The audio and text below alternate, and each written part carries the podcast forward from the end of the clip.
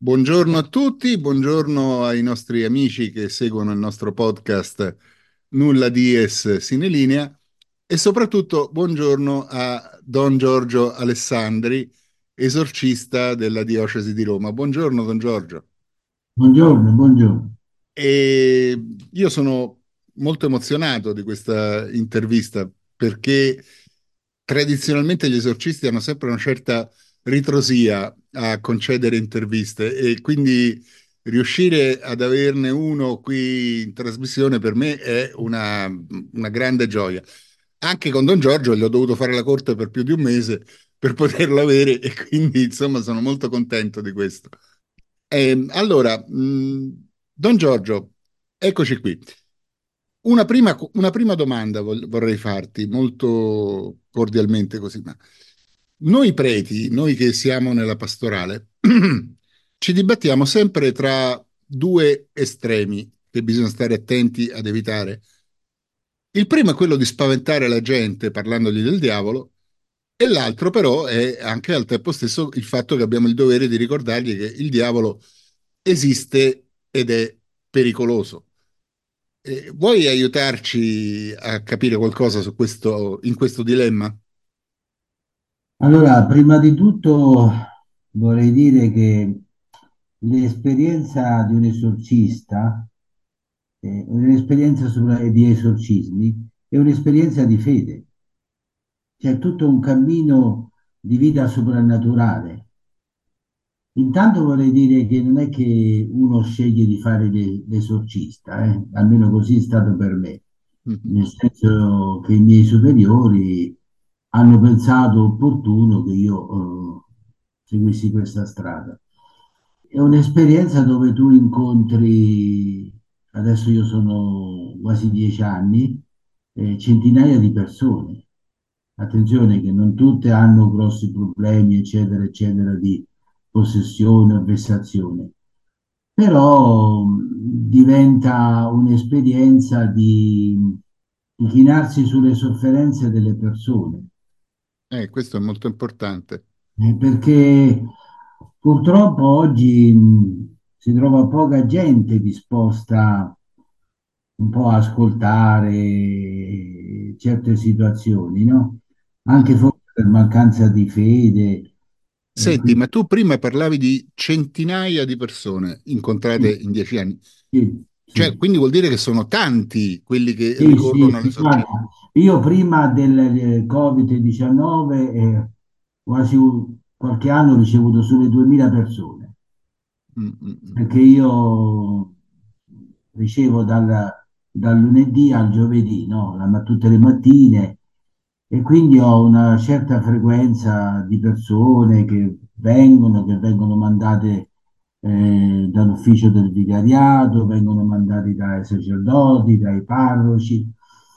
Quindi mh, è come se fosse un'altra parrocchia. Mm-hmm.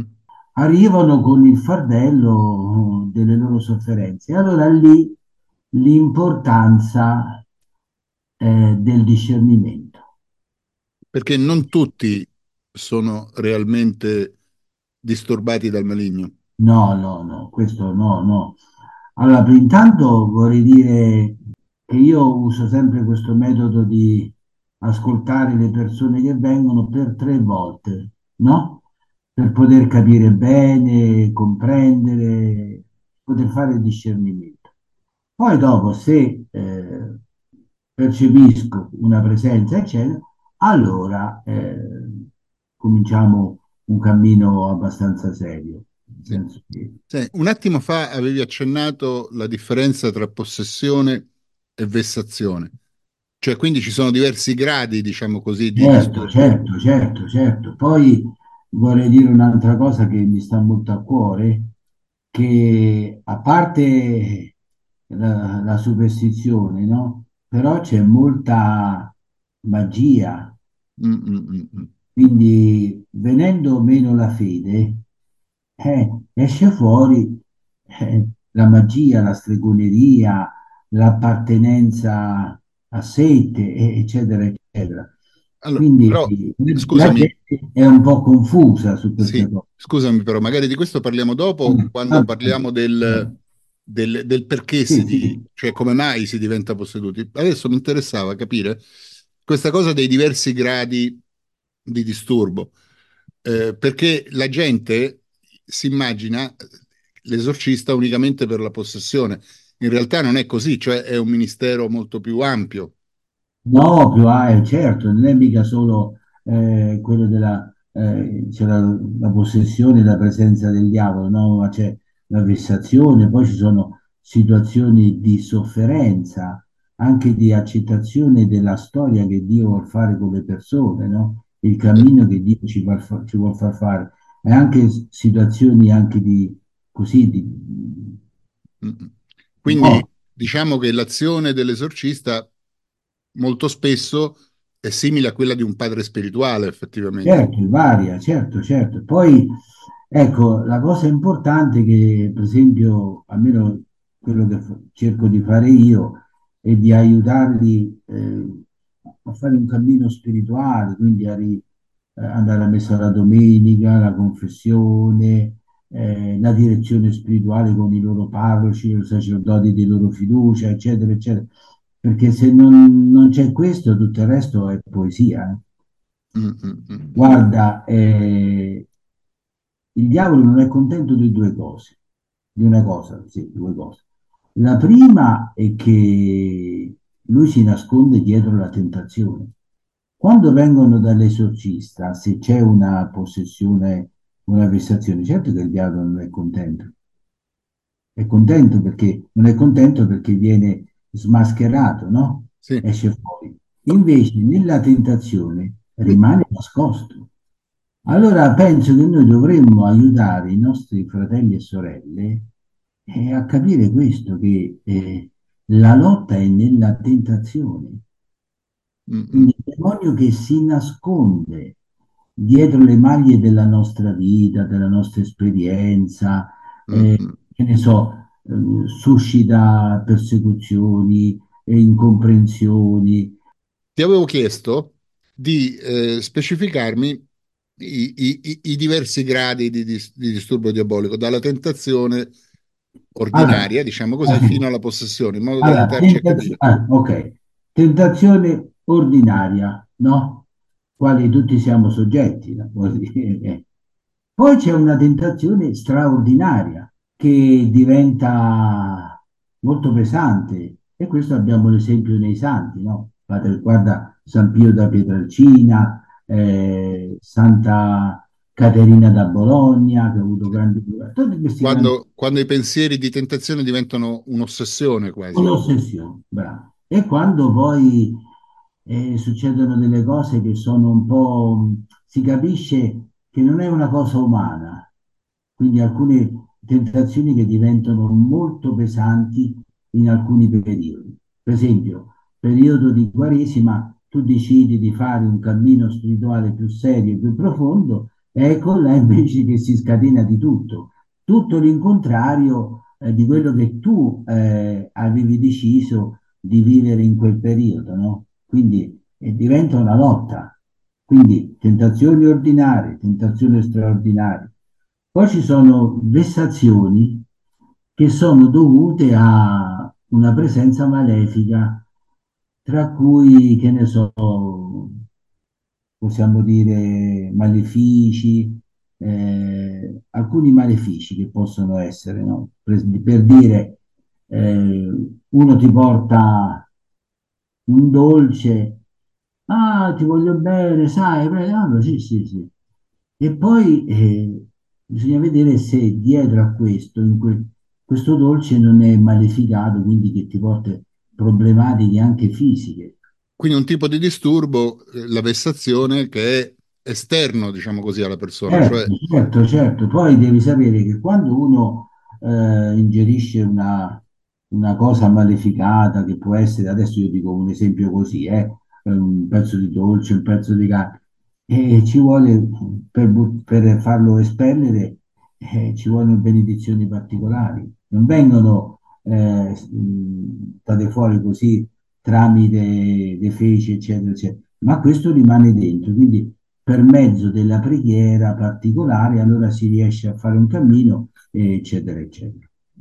Quindi poi la possessione è dovuta eh, a una presenza forte del maligno, eh, dove sicuramente è stato fatto un, un maleficio molto, molto grande. mm. Che arriva fino a far fare alla persona delle cose che non vuole. A un certo punto sì, intanto grandi disturbi, eccetera, eccetera. Poi se si trova, di solito queste persone prima vanno da dottori, vanno per consigli, eccetera. Poi se si trova un dottore che ha un po' di fede, capisce eh, che lì ci vuole la presenza eh, della preghiera della Chiesa, dell'esorcismo. E allora tu devi accompagnare e dopo, dopo un po' di volte che tu parli, riesci, e con eh, l'ausilio di alcune benedizioni particolari, allora esce fuori eh, quello che ci sta. E allora là bisogna impegnare l'esorcismo che alla fine è l'impegno di tutta la Chiesa. eh. Non è Certo. che è l'esorcista quello che, che guarisce, eccetera. L'esorcista è solamente un mezzo in nome della Chiesa per fare questo combattimento Questo, spirituale. questo è molto importante, questo che dici, perché molto spesso le persone cercano quell'esorcista particolare perché è No. molto forte. Guarda, è capitato anche a me nell'esperienza, no? Adesso posso pure dire così, eh, ma sai io cosa ho nello stomaco? E che ne so, detto, io mica faccio il dottore, io faccio l'esorcista, no? Allora a me, allora se lei non capisce, allora la gente, ecco, bisogna vedere queste persone veramente cosa cercano.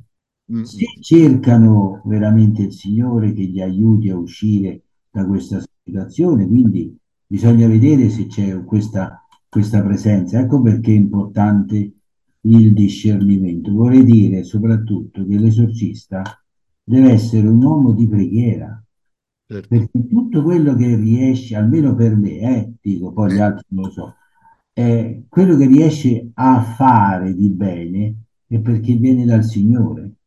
mm, mm. Siamo, Sì, siamo io dei, dei mezzi.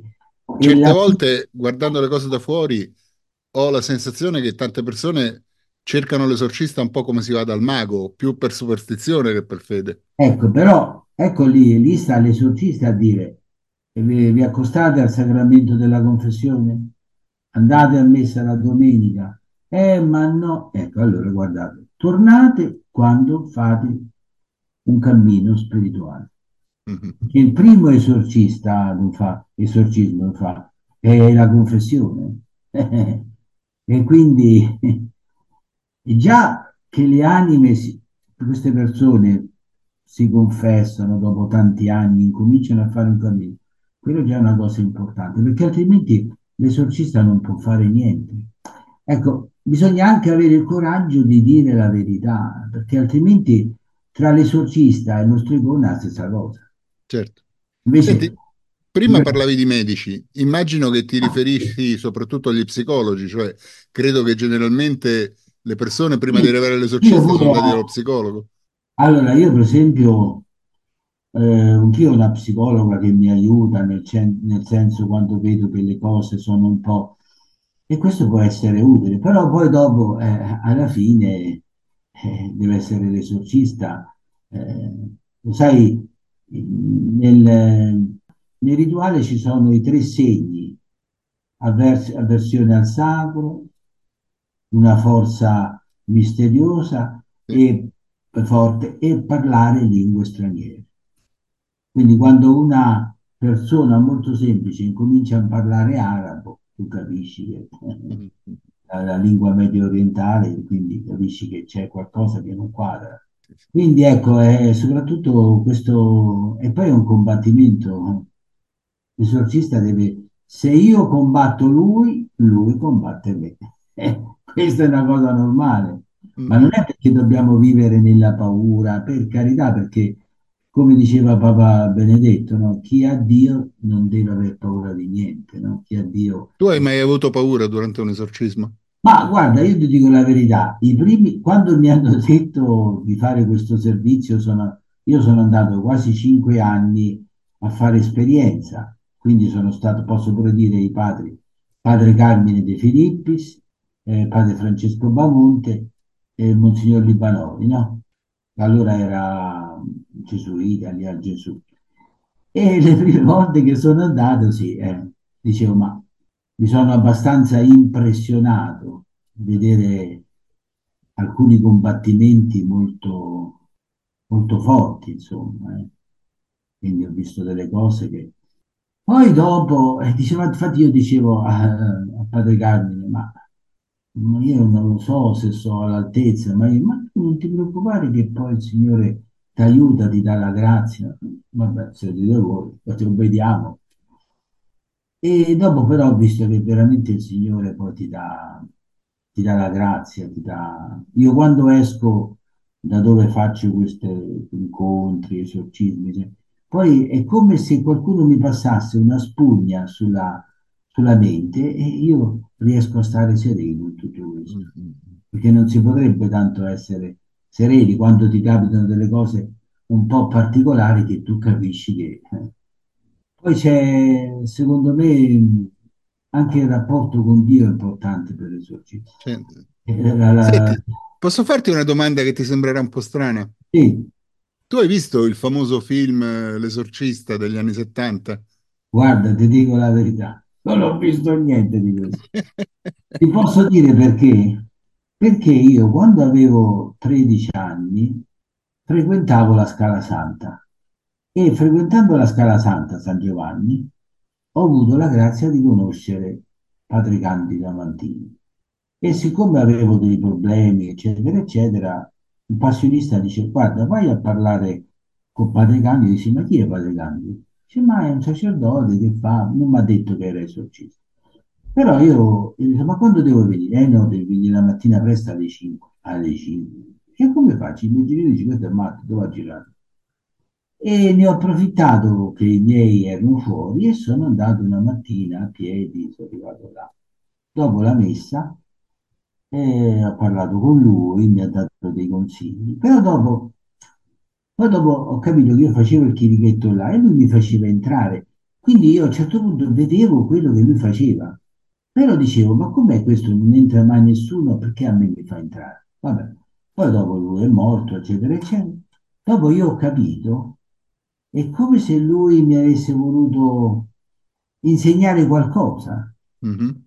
Capito? Quindi, eh, certo, non è, io vedevo, vedevo certe cose lì da padre Candido molto forti, però sono sicuro che questa, anche questa serenità che, che ho in parte, eccetera, eccetera, anche se la, la vita dell'esorcista è una vita, devo essere sincero, un po' particolare, nel senso c'è chi ha paura ad avvicinarsi, rimani, devi anche mettere sotto co- costo la solitudine. Mm, mm, mm. Questo non sembra, però ecco, io poi alcune volte aiuto anche altri es- sacerdoti che fanno questo, si preparano a questo servizio, no? Però vedo che, come da dire, beh, tu fai questo, però così noi non è che ne vogliamo sapere più di tanto. Capisco. Vado a fare delle conferenze, sono andato per carità, però vedo che c'è questo, eh. Non è facile fare questo cammino. ecco. Sì, sì, lo, lo- lo capisco molto bene perché io, al contrario di te, a un certo punto anche io mi sono chiesto se il Signore mi stesse chiamando a questo ministero quando avevo cominciato a frequentare il rinnovamento e sono stato molto contento di scoprire che il Signore non mi chiamava a questo, però a suo tempo mi ero posto la domanda. Senti, se- tornando, una- ti, ho- ti avevo fatto quella domanda del film perché in quel film, durante gli esorcismi, ci sono tante manifestazioni, diciamo così, spettacolari, eh, con effetti speciali, diciamo, ma immagino che non siano molto comuni. Allora, no, intanto non sono molto comuni questi. eh, poi se- secondo me in questi film c'è una grande esagerazione. Eh, bisogna vedere chi c'è eh, dentro la persona, eh, perché sai che c'è una gerarchia anche demoniaca, no? Tutte queste cose così. Mhm. e bisogna vedere qual è il caso. Adesso non so, potrei raccontarti di uno che ho visto volare, però se tu me lo vai a dire, dici questo è matto. Però a me è successo questo durante una preghiera di esorcismo, uno che io mi sono rigirato, non sapevo più dove, ma dove stava detto questo? E invece questo stava per aria che volava. Mm, mm, mm, mm. Cioè si era alzato in una levitazione. Sì, ma ha alzato di parecchio. Allora io, la mia povertà, non sapevo come, e ho preso una sedia, lo volevo tirare giù, no? Invece quello è planato lui giù. Ecco, succedono queste cose, ma non succedono sempre. Non è poi quel buttare quella, quella specie di, di coso verde là, non so, mm, mm. ma no, a me non è mai successo questo. Sì, qualcuno ha tentato di assaltarmi, cioè, poi c'è una cosa importante che vorrei dire, io eh, faccio venire sempre accompagnati le persone, Mm, mm, mm, mm. proprio parroco, viceparroco, padre spirituale, o che è il marito, o che è la moglie. cioè, Quindi no- non, non è un rapporto uno a uno, cioè c'è sempre un gruppo che prega insieme con te. Sì, c'è- poi ci sono dei sacerdoti che fanno esperienza, quindi sono mai solo, no, no, anche perché ci aiuta a fare discernimento, che cosa, anche ascoltare gli altri, che cosa ne pensano, cosa hanno intuito. Ecco, eh, su che cosa ti basi per capire se c'è effettivamente una possessione oppure? Allora, intanto io prima mi faccio raccontare eh, la loro esperienza, perché sono venuti, chi l'ha mandati, perché sicuramente loro ci sono, hanno chiesto aiuto forse al centro d'ascolto del vicariato, qualche parroco, quindi eh, poi ci sarà quel centro di primo ascolto, no? Mhm, Quindi quando fanno, e dopo c'è un sacerdote che fa discernimento e poi me li mandano da me. Allora io le prime tre volte ascolto quello che loro mi devono dire, la loro esperienza, la loro vita, eccetera, eccetera. E poi dopo uso qualche preghiera molto semplice, perché quando uno si impegna con l'esorcismo, impegna tutta la Chiesa, è una cosa seria l'esorcismo, eh, non è, non è mhm. che fa- facciamo maga magò, eh. E, e dopo incomincio eh, qualche invocazione, allora vedo cosa, cosa succede, come si pongono davanti a queste preghiere. Quindi alcune volte succede che le prime volte succede niente, poi invece quando ritornano comincia a vedere eh, certi gesti, certe, certa forza, ma che ci vogliono due o tre persone per reggere, quindi eh, poi urli, maledizioni contro l'esorcista, allora là capisci che c'è qualcosa. Hai mai avuto il dubbio di esserti sbagliato? Ma veramente io, questo veramente non, non mi è mai capitato, il dubbio, un punto interrogativo su alcune cose, sì, però poi dopo il Signore fa, fa luce, no? Senso Andando avanti si chiarisce la situazione, cioè. Sì, sì, per esempio alcune volte ehm, mi è stato mandato qualcuno che diceva, che vedeva, che sentiva e faceva. Ecco, lì il Signore poi ti dà la luce, capisci, insomma. Però ecco, io sono convinto che molto dipenda dal rapporto che l'esorcista ha con Dio, Mm. Ti dà tanta luce. Avere l'umiltà di dire, guarda, Signore, io sono un poveraccio, mi hanno dato questo ministero, fai tu, aiutami tu. E posso essere sincero, il Signore poi ti aiuta. Sì, sì, sì, sì, sì. Ti rendi conto, poi ci sono veramente delle guarigioni, delle grazie importanti, dei momenti di luce. Quindi mh, mi sembra da stare in una clinica spirituale. Mm, mm, mm. Ebbene, eh, anche in un tempo così difficile come il nostro, ecco, la gente in qualche maniera, anche se non è consapevole, però cerca Dio e Dio si fa trovare. Senti, quanto tempo può durare un esorcismo? Eh, a secondo, io devo essere sincero, più di un'ora non dura. No, ma io intendevo dire Quanto tempo ci vuole per arrivare alla Ah, federazione? eh, questo non fa, lo sa Dio, non dipende da me. Eh, questo è nelle mani di Dio. Difatti alcuni mi dicono, ma pa, è, è il Signore. Potrebbe darsi in un mese, due mesi, potrebbe darsi anni. Bisogna Anni. vedere. Io vorrei dire che bisogna vedere nella mente di Dio, eh, cosa c'è. Perché poi vorrei dire una cosa importante che queste persone che soffrono, che veramente soffrono, eh, non è che stiamo...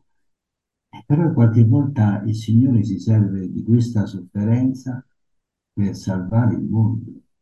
Signore, forse la parola è un po' forte, forse se- il Signore si serve di questa sofferenza per riparare tutto il male che c'è nel mondo, perché altrimenti alcune volte non si spiegherebbe. Una volta mi capitava una persona che durante l'esorcismo, parlando così, eccetera, pregando, un fiume di lacrime per i mali del mondo. Mm. Cioè, queste sono persone che per vari motivi, quando mi dicono ma perché il Signore a me? Io non ti posso dare questa risposta, ti dico solo offri al Signore questa sofferenza, il Signore sicuramente ti riempirà di grazie di, di doni. Quando poi, dice, ma quando finisce questo? Questo cosa dire?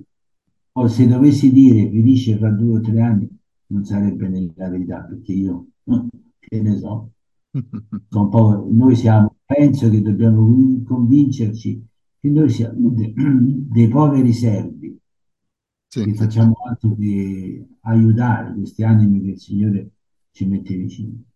Senti, l'episodio del- dell'indemoniato di Gerasa che abbiamo appena commentato nel podcast ha eh, alcune osservazioni che sono molto interessanti a proposito proprio dell'esorcismo.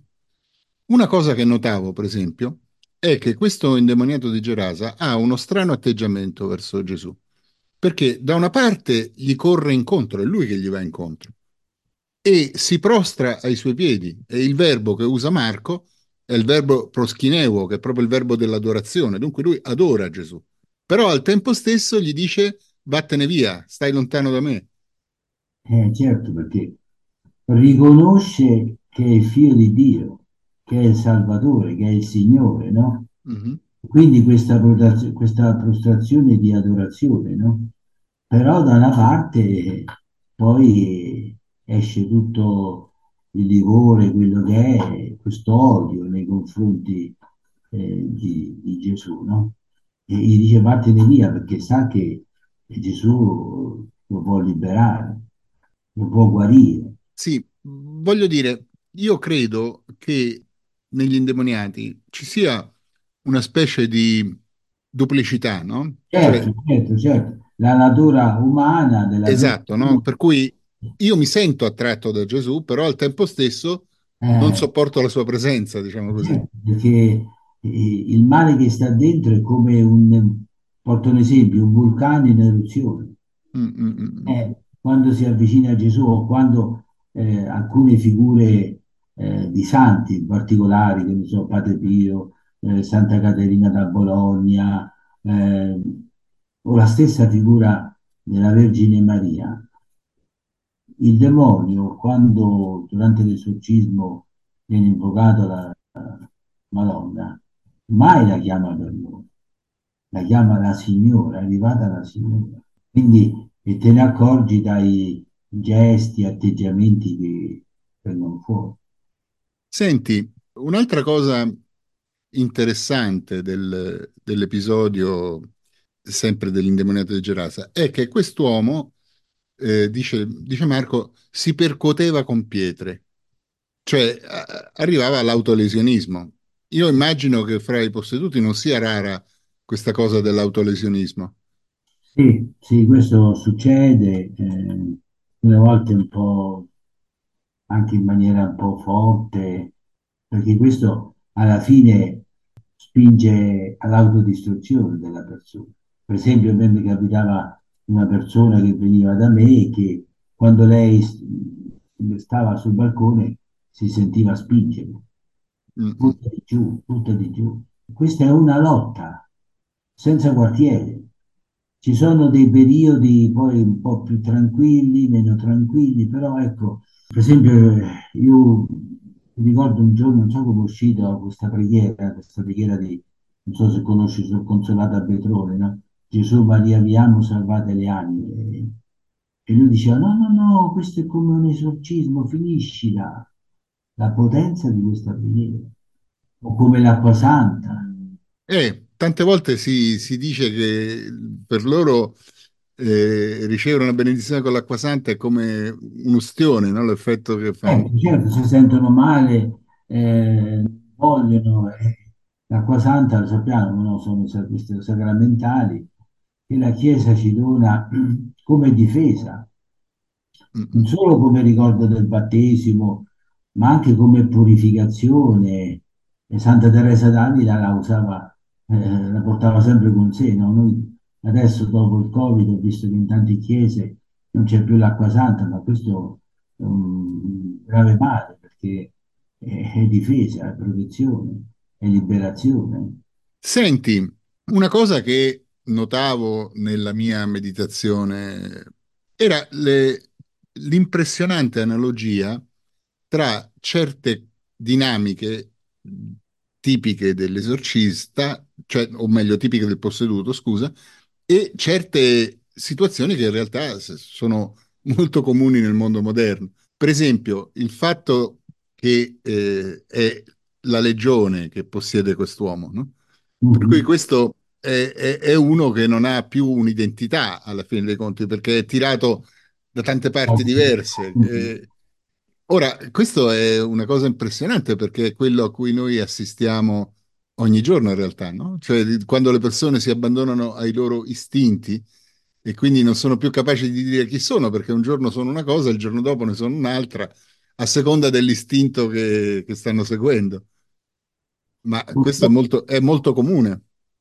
Purtroppo questo è il frutto di questa confusione sul, sul peccato, perché il peccato è il nostro vero nemico, il peccato è il nemico di tutta l'umanità e delle anime, il peccato ci allontana da Dio.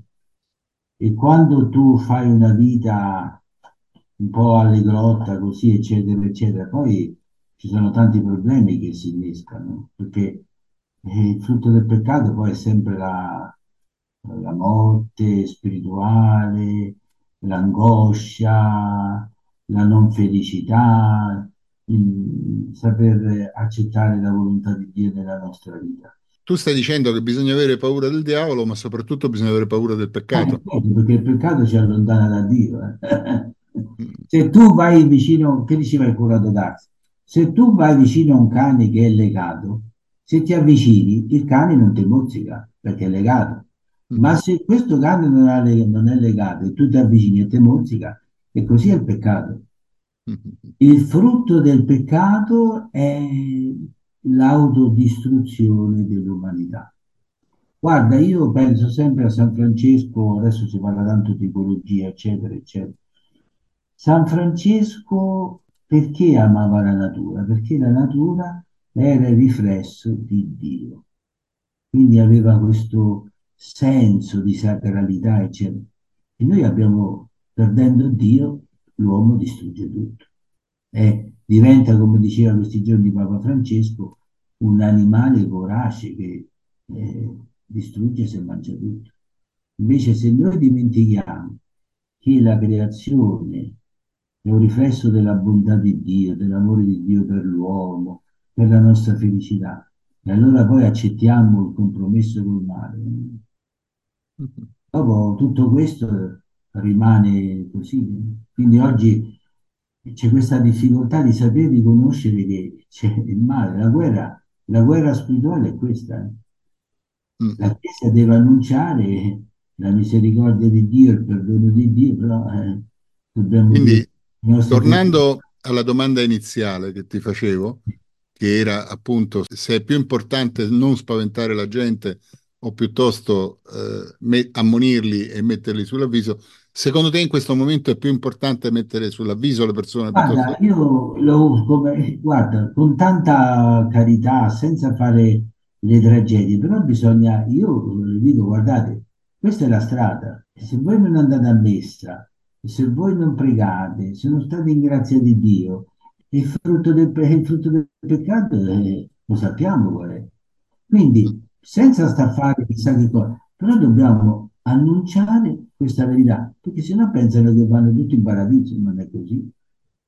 Penso, voglio dire, eh, eh, nel senso dobbiamo aiutare le persone, eh, da dire guarda, coraggio, dai. Mi ricordo sempre quella storia di San Filippo Neri che aveva, eh, andava a confessare un uomo che aveva dei problemi, insomma, e, e tutti gli altri lo mandavano via. No, San Filippo gli ha detto, no, no, non ti preoccupare, vieni sempre da me, perché prima o poi Dio ti guarirà, ti darà la grazia. Quindi Dio sempre è disposto ad aiutarci, a purificarci, a santificarci, basta che noi lo vogliamo.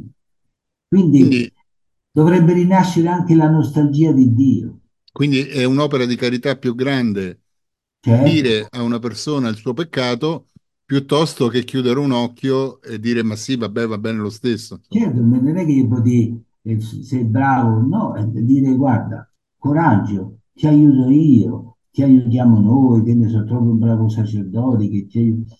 Però, eh, poi la gente lo capisce, eh? Lo capisce se tu agisci per amore di Dio e quindi tu cerchi di farlo avvicinare a Dio. Ma qual è la vera felicità? La vera felicità è amare Dio e amare il prossimo. Questo è quello che conta. Ma se noi non aiutiamo ad amare Dio, quindi il, ma- il male che cosa fa il diavolo? Cerca di allontanarci da Dio. Quando, sai che cos'è? Io dico sempre che il diavolo sai che fa? Ti porta una bottiglia di vino, dico un esempio. Dici, ma che la devo pagare? Dici, no, ma io te so amico, te la regalo. Ah, vabbè, allora grazie. Poi, alla fine, quando è finito il tuo tempo, questo si presenta. E che vuoi? Eh, ma adesso mi devi pagare la bottiglia di vino. Capito? Che cosa, che cosa significa sì, sì, sì. Senti, come succede che una persona si ritrova ad essere posseduta? Che cos'è che innesca il meccanismo della possessione?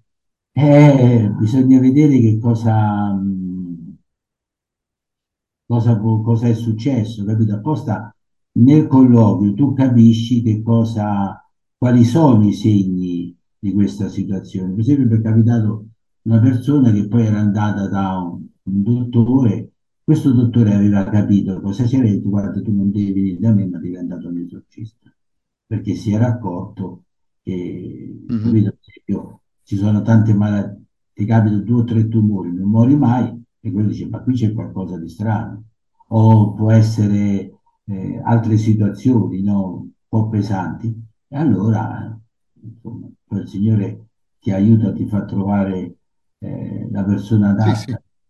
E quindi le persone che hanno queste sofferenze, Dio non le abbandona mai.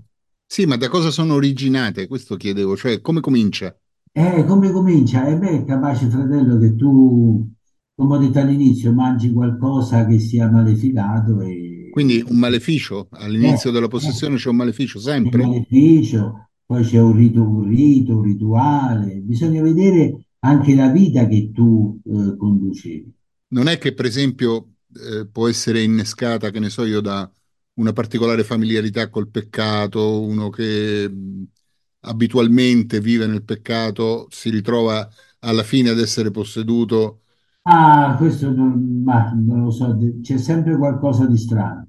Almeno per me, nella mia esperienza, eh, c'è sempre qualcosa di strano. Mm, mm, mm, Potrei portarti tanti esempi, ma adesso penso che non è cosa certo. di Per qualcosa di strano intendi dire pratiche magiche, Sì, magia, che ne so, eh, esoterismo di Ecco, vario genere? stregonerie. Parlare di queste cose oggi sembra quasi che dici, ma questi stanno sognando, invece no, è la realtà delle cose. No, Noi... in realtà i numeri, i numeri dicono il contrario. Leggevo da qualche parte un po' di tempo fa che per ogni prete in Italia ci sono quattro maghi. Sì, sì, ma Se sono guarda, così tanti vuol dire che c'è una domanda, guarda evidentemente. che ci sono, ci sono alcune regioni italiane che una buona parte della popolazione eh, frequenta maghi, stregoni e chiromanti. Forse, secondo me, se ne parla po- molto poco di queste cose, non c'è una predicazione illuminante su queste cose, perché la gente è confusa. Poi dopo, quando succedono i problemi grossi, allora, allora incontri un sacerdote e dici guarda, va là, va qua, va così. Però ecco, c'è questa situazione di ignoranza religiosa.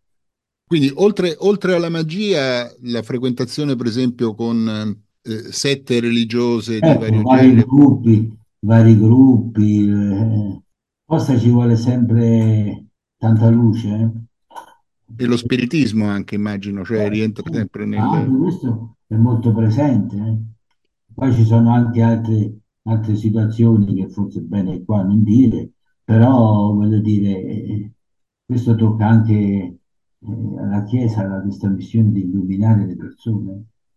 Sì, sì, sì. Quindi, da tutte queste cose semplicemente è meglio stare alla larga, Ah, certo, perché come minimo c'è il peccato di superstizione, adesso a prescindere dalla eh, possessione diabolica, o naturalmente. quell'altro che dice, ma eh, è venuto mio nonno, mi ha detto così, mia cugina mi ha detto così che era morta, ma capisci che questa è tutta roba di sottoterra, non c'entra mm. niente.